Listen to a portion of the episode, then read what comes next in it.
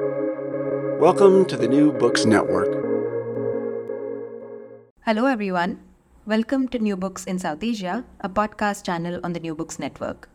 I am Sneha Annavarapu, your host for the day, and today I'm in conversation with Kunal Purohit, author of the brand new book H Pop The Secretive World of Hindutva Pop Stars, published in 2023 by HarperCollins.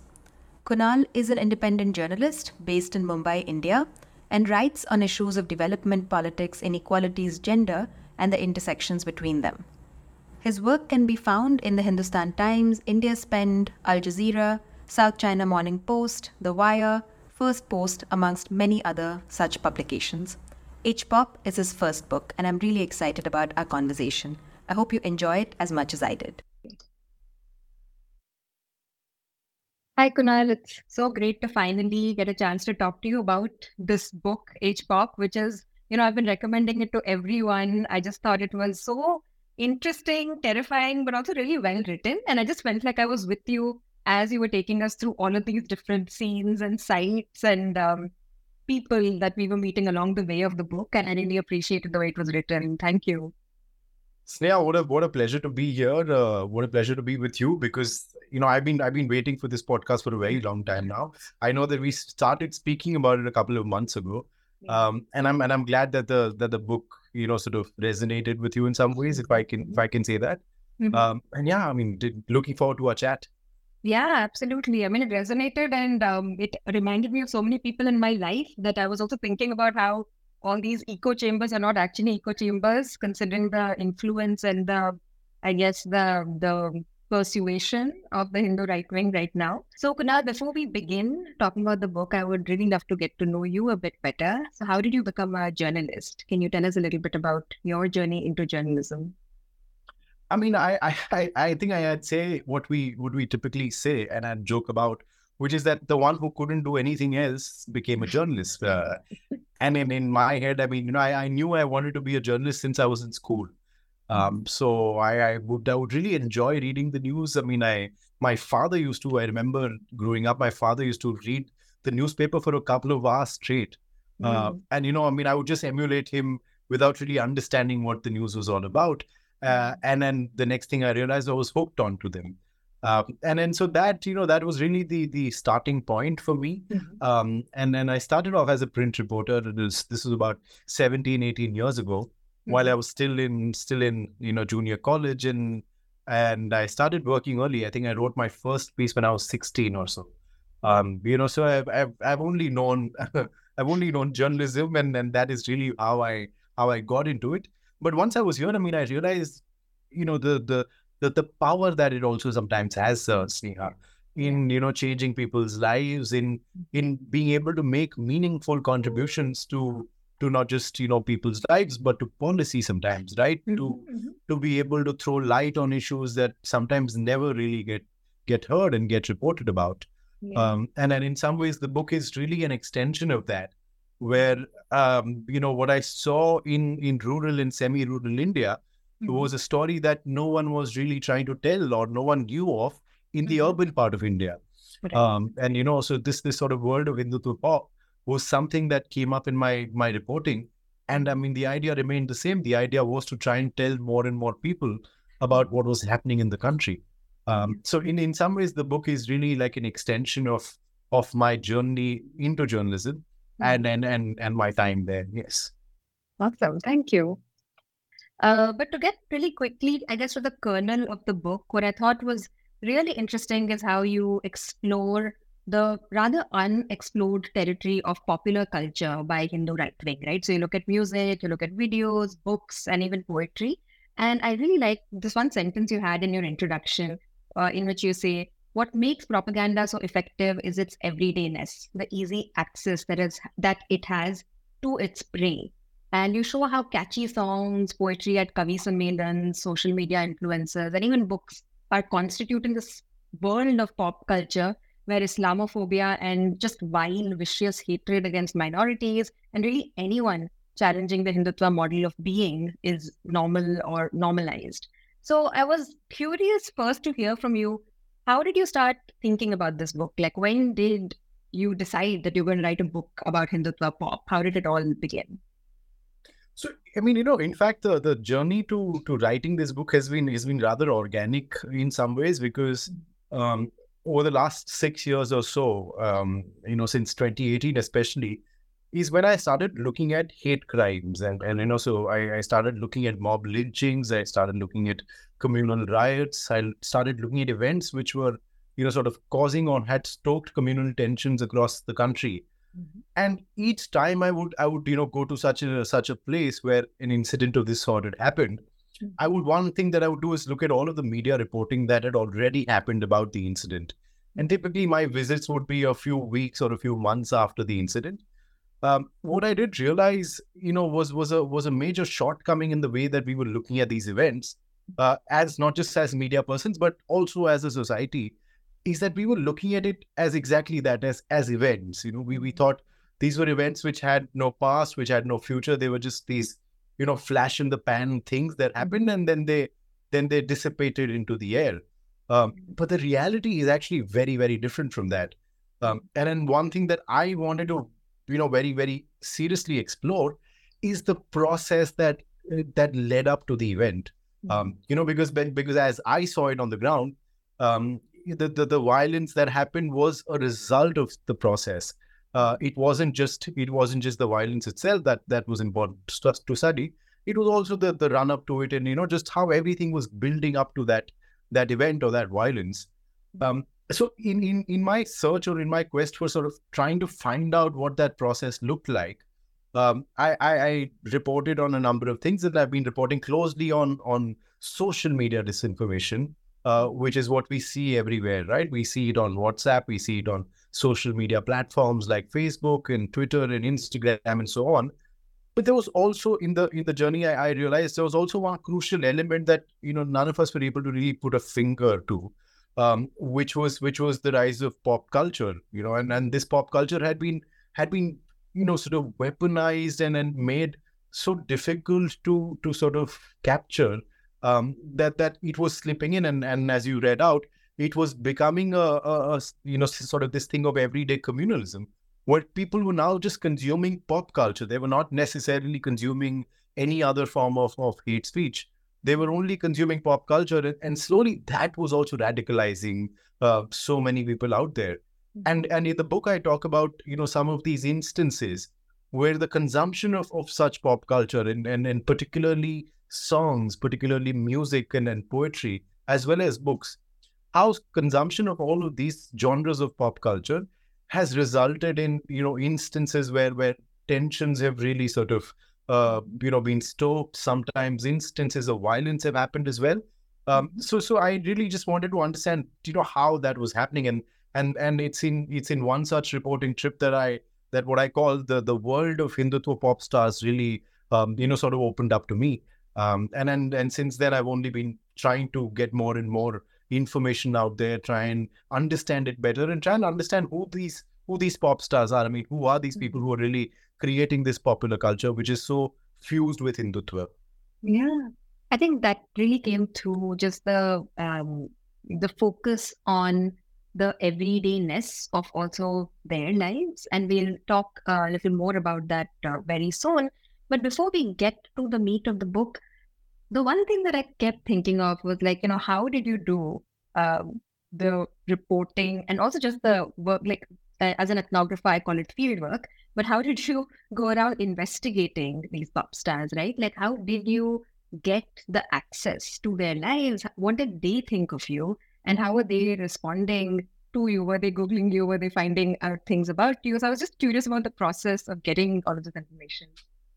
No, absolutely. So, you know, the, I remember the first time I approached uh, all of them, um, mm-hmm. they were all taken aback because, uh, you know, they were never approached by by an English language mm-hmm. journalist before. Uh, they, they featured in, in some regional media outlets, you know, here and there, but there never had been any any sort of prominent coverage about them in the English media. So they were very suspicious at at at, at an initial stage as to just what my motivation was but you know, here's here's what I told them, Sneha. I mean, I I said said what I believed in. I said that, you know, you you might be extremely popular in the worlds that you know sort of you live in. Um, mm-hmm. and then there are millions of people who follow you, you know, people sort of come for your events and so on and so forth. Yeah. but there's a large part of the country that has no no imagination of your Right. existence. You know, Yeah. uh, for for for that large section, you you don't exist at all, and for that large section, the the idea of Hindutva pop culture is something that is absolutely absent at this point. Mhm. Uh, and then my my job really is to bring your stories to light for that audience. Mhm. Um, you know, so so I will I will want to I will want to understand your stories. I will want to convey, uh, you know, what you do and then why you do in your own words. I mean, I don't want to be Mhm. I don't want to be mediating that too much, and and that's something that I've attempted in the book as well, where I I'm not demonizing any of them. You know, I'm not Right. calling them names. I'm not Yeah. falling into the liberal trap of you know sort of criticizing them and saying, oh, this is this is you know this or that, and I'm I'm not doing that at all.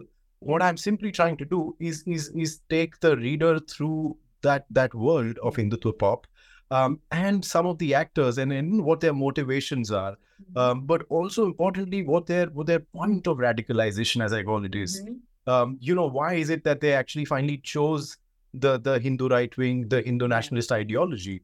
Um, you know, even with all of all of its hardline elements, what is it that sort of attracted uh, them most uh, towards the towards Hindu nationalism?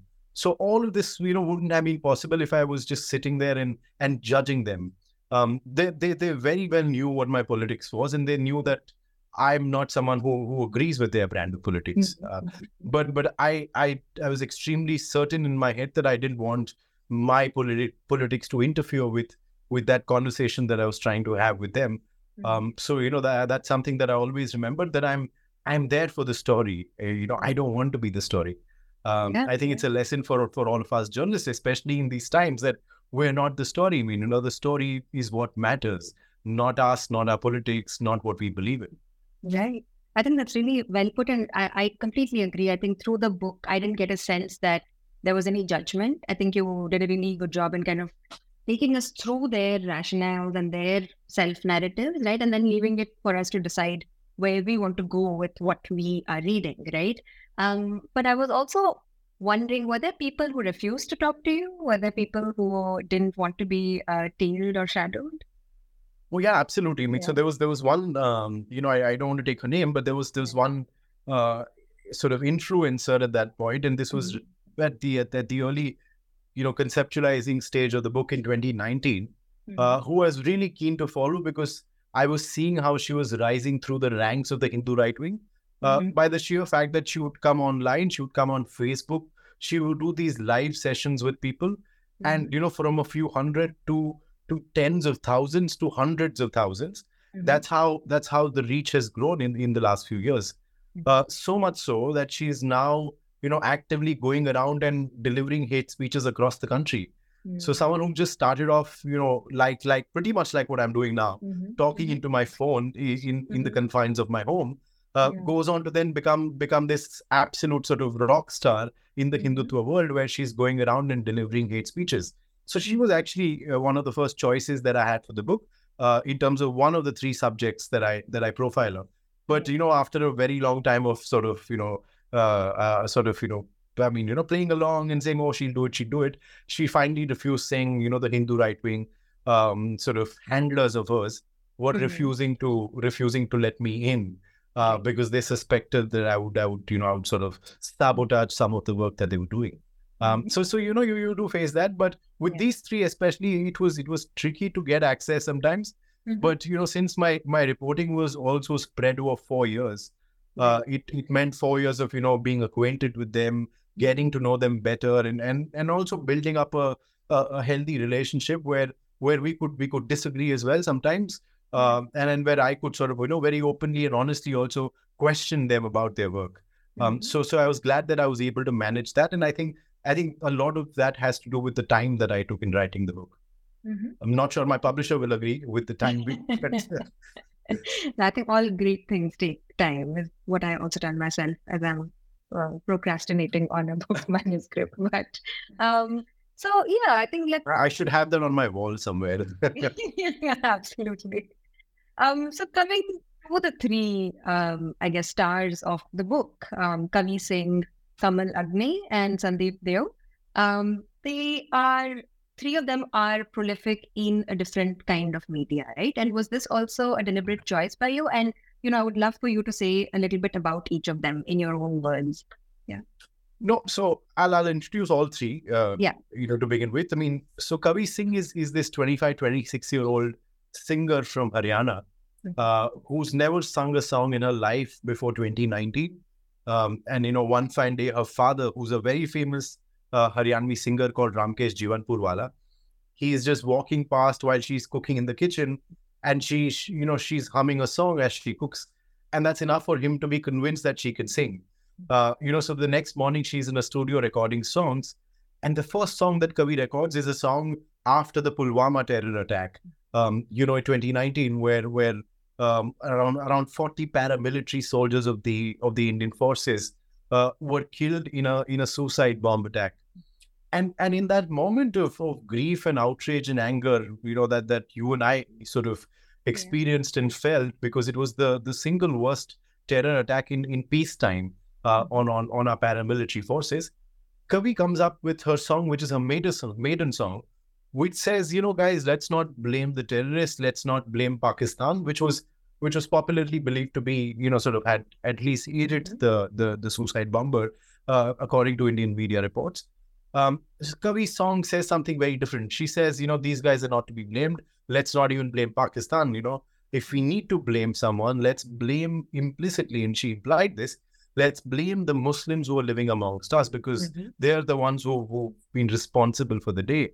Um, and you know, as a result of, of of that kind of rhetoric, not just with her song, but with a lot of other people saying that, what we did see in the days to come, Sneha, if you remember, is that Kashmiri Muslims across the country were attacked, were heckled. Um, you know, they were they were evicted from their homes, from their from their uh, college hostels.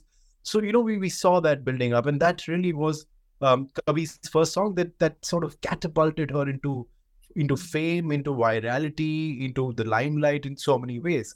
So since then, she's she's created a song, you know, for every major occasion in the in the Hindu right wing ecosystem. Uh, she has a song which tells you how Muslim men are luring Hindu women away um, and and doing something what she doing something that she calls love jihad.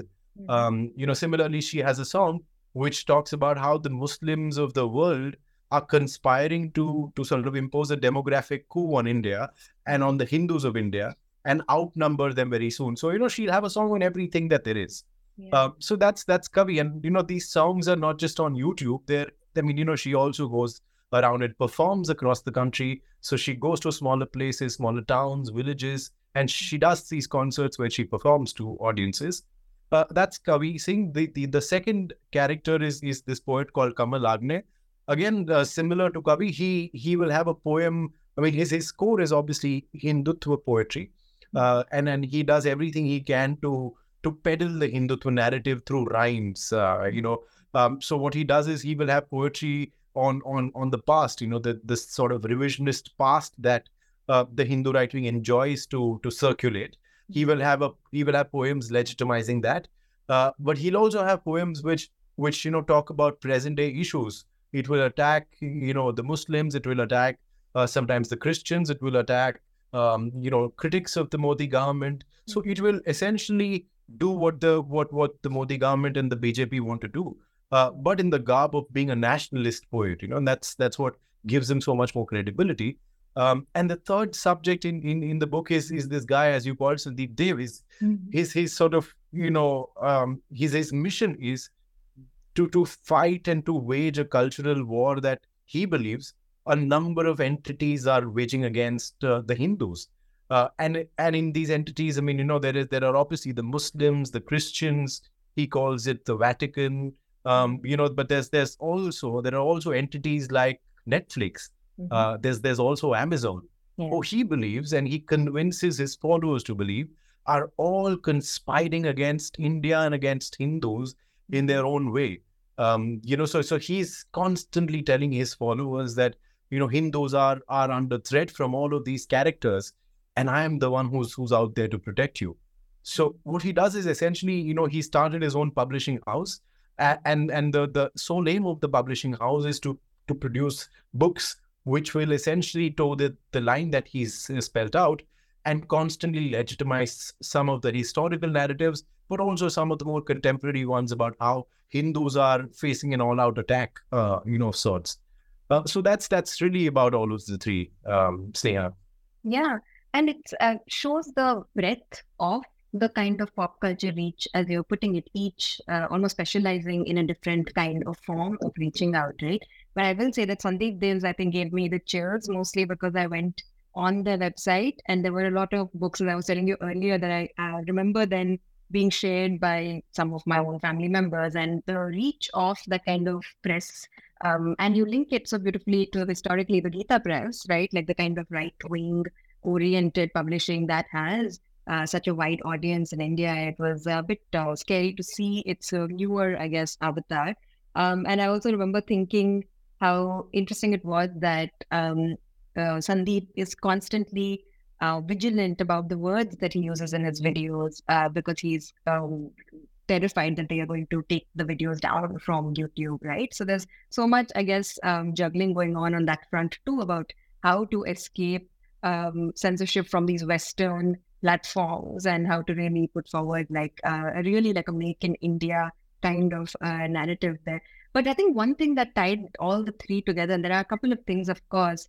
Um, one was just the sort of personal, I guess, trauma to uh, a kind of sociological um, explanation as to why Muslims are the enemy, right? So, could you speak a little bit about how each of them had these uh, personal encounter, either a friend that stopped being their friend or some kind of an incident that one would maybe want to think of as minor, as constituting almost like a meta narrative in their heads around why they are right, right? And uh, and as you keep pointing out through the book, despite facts showing otherwise. Yeah, yeah. I mean, absolutely. Um, so you know, one of the things that Sneha I always wanted to do in my my active reporting was to try and you know really understand the genesis of of of you know right wing thought in in a person, right? Especially a person who's who's who's a foot soldier and then who wants to go out there right. and then do something about it. You know, and I used to always wonder how is it that the, the person even got there in the first place. Mm-hmm. Uh, but but you know, active reporting doesn't really give you the luxury that you that you need for something like this, and which is why I was very keen in my book to try and do that, mm-hmm. uh, which is to take all of these three and try and understand what their early lives were like um, you know, were they were they exposed to Hindu nationalist thought as as kids? Uh, was it something that was you know very organic, or or was it something else? You know, uh, and what I did find, I mean, as as you as you hinted to, is that I found that there were there were their own personal experiences which mm-hmm. which sort of you know took them very close to um, you know the Hindu right wing thought and and sort of some of the most hardline beliefs among the Hindu nationalists. Right. So some of these some of these thoughts resonated with them a lot more than it would otherwise because of some of their own experiences.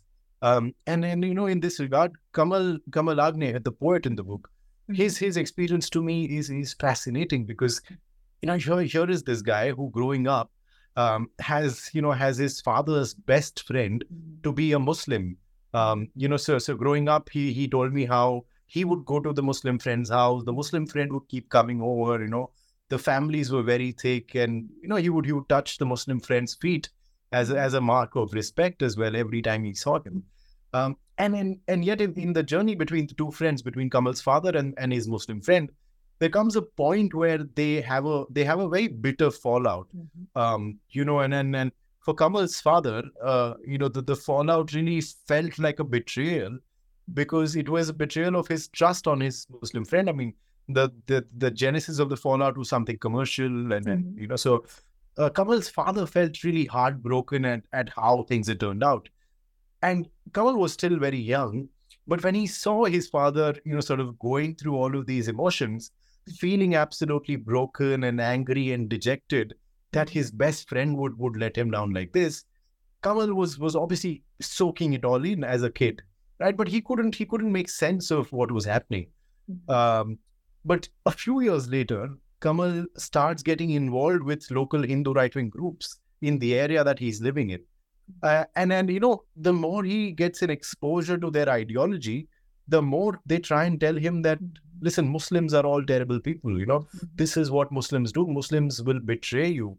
Uh, Muslims as a community will, will do this. So you know, here is Kamal, who's who's carrying all of all of that trauma from from his childhood, suddenly getting an explanation for for what he'd experienced. Mhm, Uh, mhm. so you know, he's, he's I, I remember him telling me, he said, you know, I'm sitting there and and it it almost sort of makes me understand what had happened to my father was was not an aberration. You know, it was it was the norm because it was not the friend who was bad. It is the community which is bad, and the community, everyone in the community would do the same. Um, so a lot of them, for instance, they I think they found an explanation, uh, you know, about sometimes their deepest fears, sometimes their deepest concerns, uh, Mhm. sometimes their their their emotional baggage and their trauma, uh, Mhm. and then they found explanations in in the Hindu right wing thought, uh, Mhm. and and that is how they also get attracted to the ideology, um, which which I find fascinating. I mean, you know, so I think it, I think it also just serves us uh, an important reminder that uh, this in this era where we're also polarized, we know we're not Mhm. talking to each other, we're the, the the communication between people on on two different sides of the of the political aisle has broken down. I think it's important to remember some of the motivations that people can inherently be carrying when they embrace ideologically ideological positions one way or the other. Right. I think I think that's a really good example. I was also thinking of uh, Kamal uh, Agni's example, in fact, and it was also making me realize that there is trauma and there is a kind of personal wounding. Then there is a certain explanation for it, and then there is a context or a time in which there is power, right? Like, uh, and that is when it turns absolutely deadly for minorities, right? Like, otherwise, sure, like I don't know, I've known people having these sorts of personal ideas around the community, but it does not matter till it actually starts to affect other people's lives. And we see that happening in all the three cases, how these personal events sort of become um, almost um, they become reasons to um, peddle hate and uh, for there to be a certain like larger condition possible in which that uh, that can really take off. No, absolutely, and and you know, I I also want to add here. I think I think the the other thing that's also happening is that, as you said, Mhm. um, you know, we've all been carrying these these biases somewhere, right? Growing Right. up, um, you know, I can talk about myself. Growing up in India, Mhm. um, and growing up, you know, in in in the shadows of of the violence around the Ram Mandir in in the nineties. Mhm. Um, I I remember, you know, being born into a Hindu family. I remember that there there used to also always be these biases that people would talk about, you know, about about Muslims in a certain way. yeah, yeah. What has happened now, Sneha, is that, and I and I and I think the pop culture, the Hindutva pop culture, Mhm. has a very big role to play. Is that it's it's it's normalized a lot of those biases. It's Mhm. normalized a lot of uh, you know a lot of the um, a lot of the the sort of the hateful speech that we would sort of always observe. Yeah. Uh, what it's done is that if I am a man who has secretly always believed that Right. Muslims are are going to you know sort of outnumber the Hindus at some point, Yeah. I am now listening to a song which is being which I Mhm. can see on YouTube is Yeah. being heard by millions of other people, Mhm. and the song essentially is repeating my fears. Yeah. You know, so I'm sitting in my home saying, okay, so I'm not the only one. Clearly, Mhm. uh, clearly there are millions of other people who also believe in this, and hence this must be real. Um, so so you know this this which is why I mean this everyday dose of communalism Yeah. has gone a long way in in normalizing a lot of the biases, a lot of the the prejudice that that we've all been carrying. Mhm. Yeah, and I think as uh, in the book you so rightly point out to how the tempo, the beat, the even the aesthetics of the poetry, or just the um the writing, the persuasiveness of the prose in the books that are being sold, all of these matter. Like the form matters to how the content is then popularized or becomes viral, right? Or resonates, um, to use a word that uh, that you know we often use so innocently, but it really does resonate in that in that very tangible sense. And I was also thinking about how many times that I've had relatives show me videos that have become viral that are hateful. They'll point to the numbers actually and say, see, this is so popular, they all can't be wrong. Right, like all these people who Absolutely. are liking it, right? So the numbers actually uh, not don't just indicate a popularity; they reproduce it almost. Like they, they it becomes a reason for it to keep on then becoming the gospel truth of a certain kind. Yeah. A hundred percent, and and you know this is this is this is the the effect that numbers have on on human minds. But the other effect that these numbers do is that they're they're almost telling social media platforms that this Right. is the content Yeah. that you need to actively keep pushing Yeah. because this is the content that people are enjoying. yeah. Um, so so what's essentially happening is uh, all of these social media platforms in their own way are not just facilitating, but you know platforms like YouTube are also actively Yeah. funding some of this content. Mhm, mhm, Um, you know where it's where it's telling these these uh, pop stars that if mhm. you make hateful music, if even if it's calling for violence against Muslims, even if it's Mm. calling Muslims an existential threat, uh, Yeah. and it's you know it's it's wishing it's wishing even on Muslims, I'm giving you more money to go and make more such content. Right. Um, you know, I'm I'm giving you money to to to get better with your production values. You know, I'm giving you money so that you can get a better tune this time. Uh, it's literally it's literally all of these platforms telling these pop stars that this is what is happening.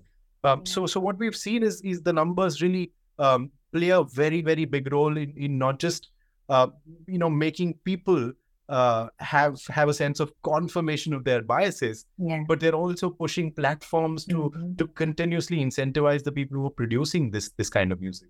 Yeah. In a kind of infinite loop of sorts. Absolutely. Yeah, absolutely terrifying. Um, but the other thing I think that was very interesting, and again, this we know, but it was also interesting and terrifying to read in your book was how all three have a actually much more complicated relationship with BJP uh, than one would assume, right? Uh, especially Sandeep there's uh, case of him going to Kashi and then just becoming this sort of anti-Modi uh, crusader of sorts was really, really interesting. So I would love to hear more about how the BJP and RSS to a certain degree fit in the worlds of uh, Hindutva pop.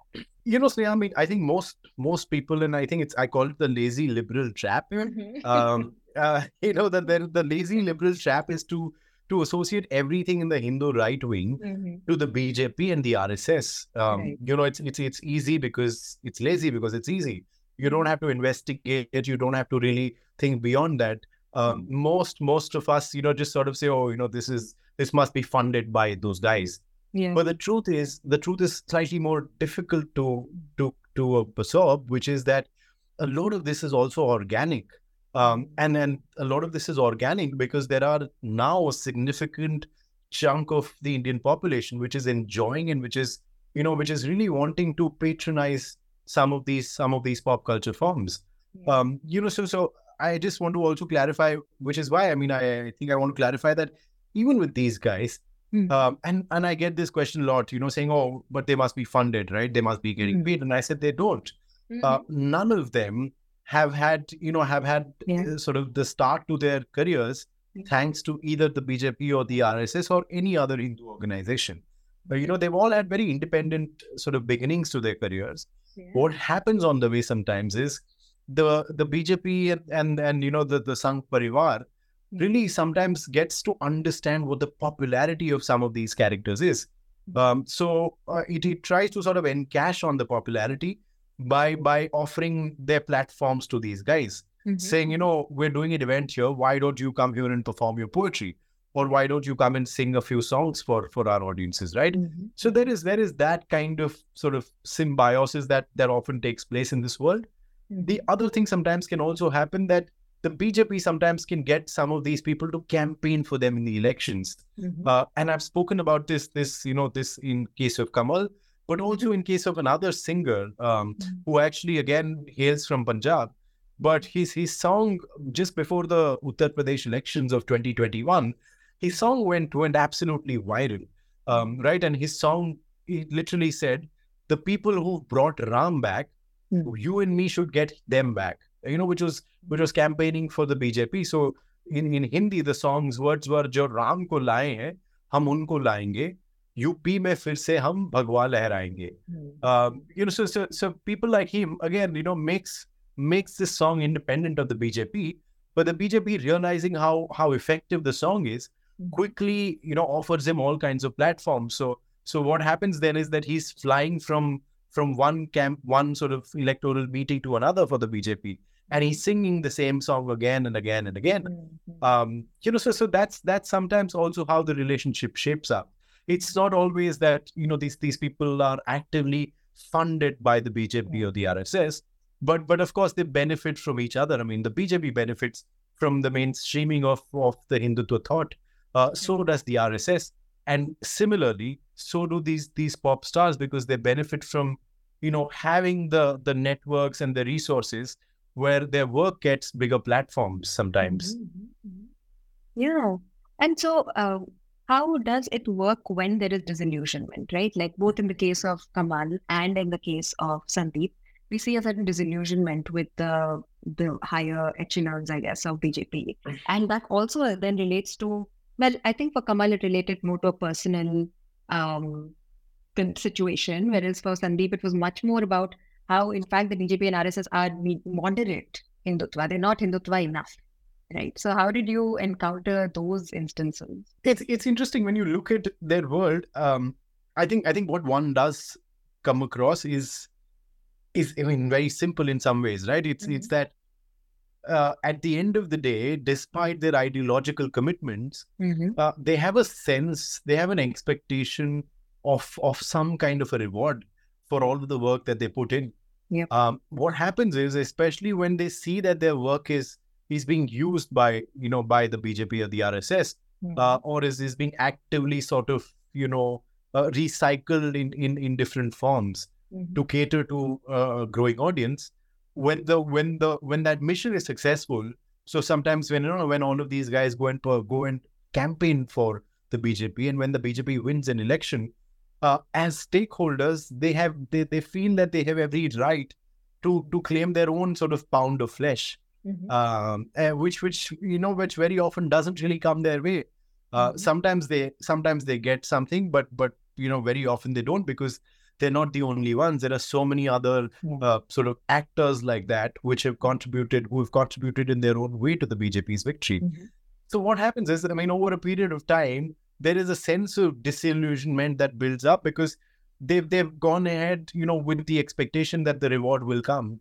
Mm-hmm. In Kamal's case, for instance, what he sees is that you know he's not getting any reward for you know his his poetry and his his Hindutva work, but at the same time, the people who you know till till a couple of years ago were were anti Hindutva or, or were you know were never really uh, foot soldiers of the Hindu right wing, mm-hmm. but they were popular poets. You know they were popular artists in in those places.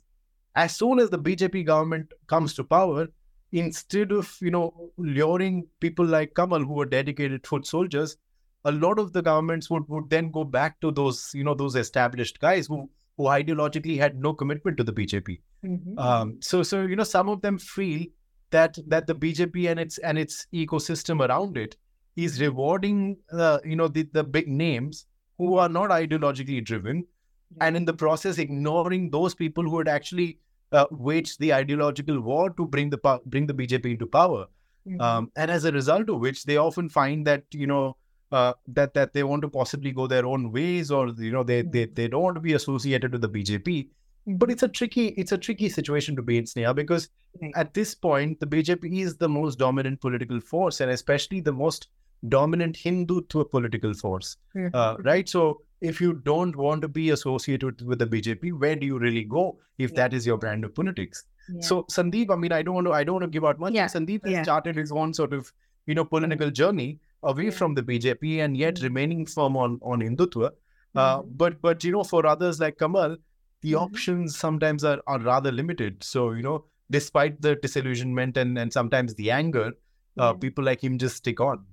Yeah, I think that's great. And I'm glad you didn't give away much of Sandeep because I do think that there is a certain structure to this book where you get a little bit, little bit, little bit, and the the way the arc goes is uh, very, very interesting. So everyone should actually uh, read it to know what happened to Sandeep. but I also uh, was curious about something that came up early on in the book, which is that the pop culture world seems to be pretty gendered, right? And you look at Kavi Singh, uh, who is, of course, a woman, and there was Lakshmi Dubey that you mentioned, who you tried to or, or like you did not tail because she did not end up becoming as much of a viral sensation as Kavi. So I was curious, are there have there been more uh, women influencers, uh, pop stars in the past few years since you started doing research? Um, if so, what is their trajectory a bit different from uh, what you see in the male um, pop stars? So it's interesting because you know the the gender question has always been a very interesting one when it mm-hmm. comes to the Hindu right wing and and generally sort of the Hindutva ecosystem uh, we've seen, I mean, you know, since the last few decades, that women have played a crucial role. I mean, be it Uma Bharti, Yeah. be it Sadhvi Ritambhara, you know, all of these people have played have played their own very, very important role in in the larger sort of struggle. Um, but but they've never really risen to leadership positions right and and even now if you if you look at the bjp or i mean the rss for instance has has you know has has no women representation uh, at least in its top sort of you know um, leadership when you look at the bjp you find a very similar sort of situation where where it still remains a very very male dominated party. Um, uh, you know so what what i saw was within the within the ecosystem of these influencers and pop stars it was a very similar story where you know there were not too many women and and as a result of which the few women who were there would stand out because you know they were women. Um, Mhm. right? So so kavi sort of benefited from that uh, where where she was at that point especially she was the only woman who was you know doing this on a on a regular basis. Lakshmi Mhm. dubey was a woman who had who had sort of given some chart busters but then Mhm. she went silent for a very long time. Whereas kavi was regularly you know dishing out a song every every month every couple of weeks and so on.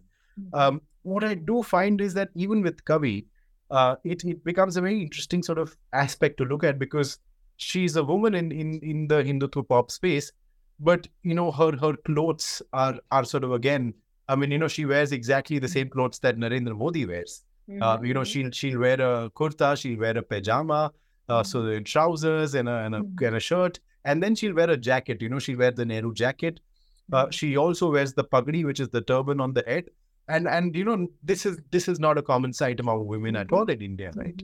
Um, so so what you see is you know, despite her sort of trying to create her own identity, sometimes you know she she does feel the need to um you know sort of sort of take up more masculine take up a Mhm. very masculine presence uh, Mhm. both in front of the camera as well as in in the world around her um you know so she tells me how she when she dresses up as kavi singh she doesn't do a few things so in her Mhm. head she's playing this character uh, you know, who who who's sort of wearing all of these clothes and who behaves a certain way, uh, right? And then when she's Kavi Singh, she's she's way more aggressive as a person.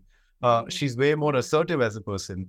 Uh, whereas when she's just Kavi, uh, she she's no longer any of these things. You know, so it's very interesting how the question also plays out in in, in their own heads. Yeah. Yeah, that's that's really interesting. And um, I was also thinking of Snigdha Poonam's Dreamers as I was reading it, because it was yet another book that I think really um, put out some harsh truth out there about radicalization of young people, but also the kind of uh, gender and politics sort of intersection. Uh, but of course, in a different context about uh, women student leader.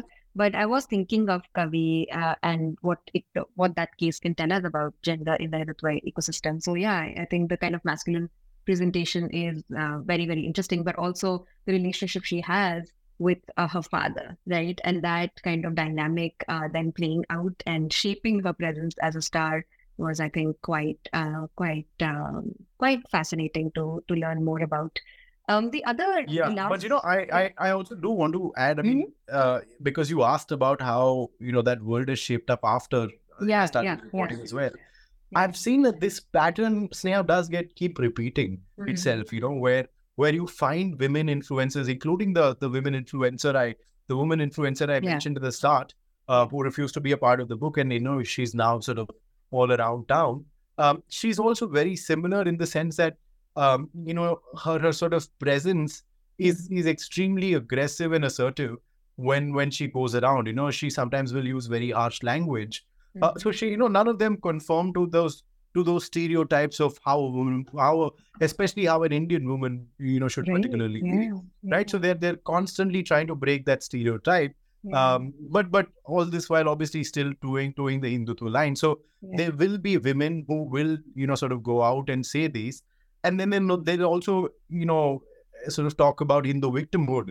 So they'll Mhm, also mhm. say that listen, I'm a woman and I know you know you should not fall prey to Muslim men, uh, you know because Hindu women are are foolish, you know, and Mhm. they're very innocent and they don't know anything, and then Muslim men are are so much. You know, I mean, they're they're smarter, they're they're very clever, and they can lure you out. So you know, there's there's this very in- interesting juxtaposition of Yeah. themselves being the empowered ones, uh, Mhm. while other women are are are you know are dumb and foolish and, and very vulnerable, and they keep on reiterating the position. So so I've seen that happen quite a bit. Yeah, that is an interesting tension there. And I was thinking about uh, that actually in a way throughout the book, um, in a different way, right? Like about, say, for instance, Sandeep, bo- both wanting to be the victim as well as being the sort of su- like m- superior to the other, right? So there is that uh, playing both sides almost. And I guess that is maybe an enduring definition of power is the ability to play, play both sides in, in many ways. Um, so the other, I think the final sort of question, the big question I had for you is how, what is the afterlife of this book, right? Like have uh, Kamal, Kavi and Sandeep wanted to read more of it? Have other people reached out? Have you, I don't know, faced a certain kind of backlash uh, for the book? Uh, I know you've raised, uh, get, got a lot of praise and all well-meaning and very excited, but I was also wondering about the underside of writing a book like this at this point of time. I mean, you know, so there's there's there's definitely um, uh, I think a certain kind of consequence that that that one faces while doing critical journalism in in today's India. Mhm. Um, and I think some of it is is is also has also come my way in the Yeah. sense that there is intimidation, you know, that that sort of Yeah. often comes your way. For instance, um, you know, my my Amazon sort of page where the book is listed got Mhm. attacked a number of times. Oh wow! Um, yeah. you know, so so the the Amazon rating was was what five or something, Mhm. and then suddenly I think the the um, you know the the book link was circulated among Hindu Mm. right wing groups. So suddenly I had you know a lot of people descend and write reviews Yeah. saying it's a terrible book, and, and none of them were you know verified Yeah. con- cus- customers yeah. because that's the Yeah. badge you get. None of them had that clearly read the book. Uh, But you know, suddenly I got within a few days, I got people saying terrible book. This is anti-Hindu. You know, this maligns Hindus and so on. And so the book rating fell to a one or something. You know, Yeah. uh, so yeah. so you see you see stuff like that. I mean, there's there's also you know interpretation on on the internet where people Mhm. sort of troll you. One of the things that they did was um, as soon as I think a few days after the book was out, is Mhm. is that you know someone started. I mean, there these trolls who follow me on Twitter, Mhm. and each time I would talk about the book, they would they would put out a link which had the the PDF version uploaded of the book. Uh, you know, so each time I would talk about my book, they would they would tweet it out saying, "No one should buy the book. Please read it here." Uh, you know, so so that sort of a thing, uh, which was also funny in its own ways. um, but but you know, there's so stuff like that. I mean, that, that Yeah. is something that one does come across. Uh, but I think, as I said, I think it's a it's a part and parcel of the job, uh, especially in these times. Right. Yeah. I mean, I guess uh, you might must have expected that. I'm sure your publisher uh, did too, to a certain extent.